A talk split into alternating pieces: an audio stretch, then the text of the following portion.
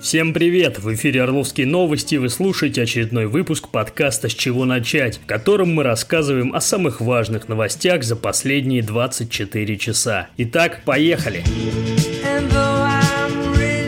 Прокуратура и Следственный комитет начали проверки относительно выплат медицинским работникам за работу с ковид-пациентами. Напомним, что вчера на нашем сайте вышел материал, посвященный проблемам, связанным с данными выплатами. В частности, речь идет о методиках расчета, исходя из которых не все медики получают те суммы, на которые они рассчитывают. В свою очередь, вчера Орловским новостям интервью дал глава Департамента здравоохранения Иван Залогин. Он объяснил позицию областных властей, которая, на первый взгляд, несколько отличается от того, того, о чем говорит президент России Владимир Путин.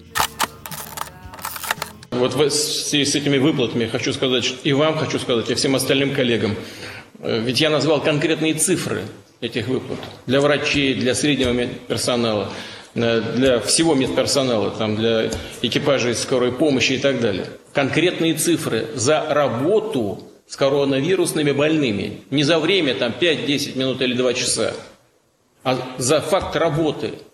Нет, развели вокруг этого какую-то канитель э, бюрократическую. Считать там что-то начали, часы какие-то.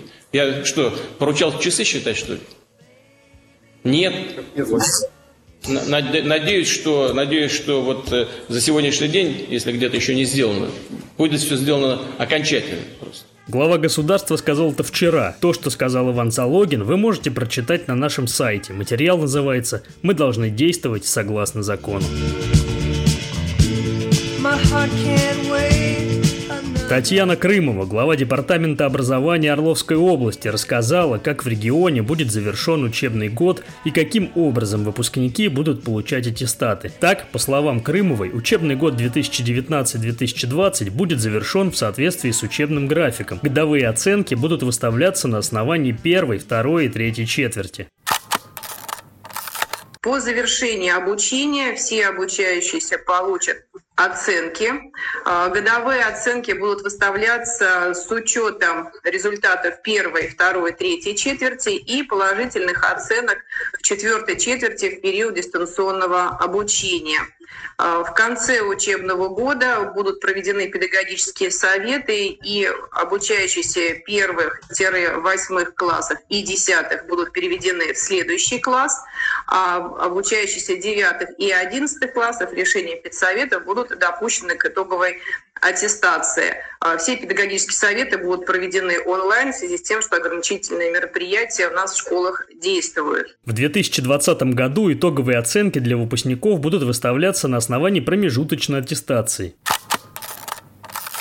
соответствии с документами, которые на сегодняшний день готовятся Министерством просвещения Российской Федерации, в 2020 году э, итоговые оценки для выпускников 9 и 11 классов будут выставляться на основании промежуточной аттестации.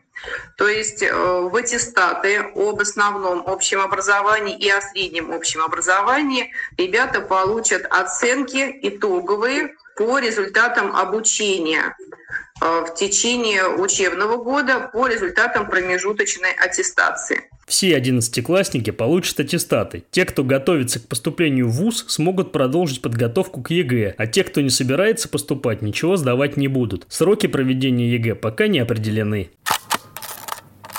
Основной государственный экзамен в девятом классе – это ОГЭ. Э, ребята сдавать не будут совсем. Поступления в средние профессиональные образовательные организации будут проводиться по среднему баллу аттестата.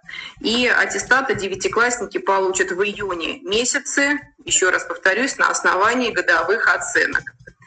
Э, одиннадцатые классы в этом году получат аттестаты также с итоговыми оценками на основании тех результатов, которые получили в 10 и в 11 классе в качестве промежуточных.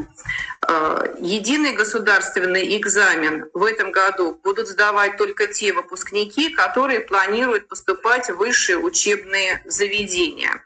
То есть все одиннадцатиклассники по завершении обучения э, получат аттестаты, И далее те ребята, кто готовится к поступлению в ВУЗ, по заявлению родителей смогут продолжить индивидуальную подготовку к единому государственному экзамену э, при, э, при поддержке наших педагогов. Те, кто не планирует поступать в ВУЗы, единый государственный экзамен сдавать не будут. Татьяна Крымова также рассказала, что школам рекомендовано провести последние звонки в режиме онлайн. Последние звонки э, мы рекомендовали провести в режиме онлайн в связи с тем, что ограничительные мероприятия на территории Орловской области сегодня действуют. Э, массовые мероприятия не разрешаются, поэтому последние звонки в режиме онлайн и я думаю, что и наши выпускники, и педагоги смогут подготовить интересные мероприятия и с использованием дистанционных технологий, которые мы уже освоили. В Орле готовится к сносу аварийного дома номер 68 на набережной Дубровинского. Демонтаж полуразрушенного нежилого здания назначили на начало июня. Напомним, что дом на набережной рухнул в конце августа еще 2017 года. С тех пор развалины так и стоят напротив памятника Ивана Грозного.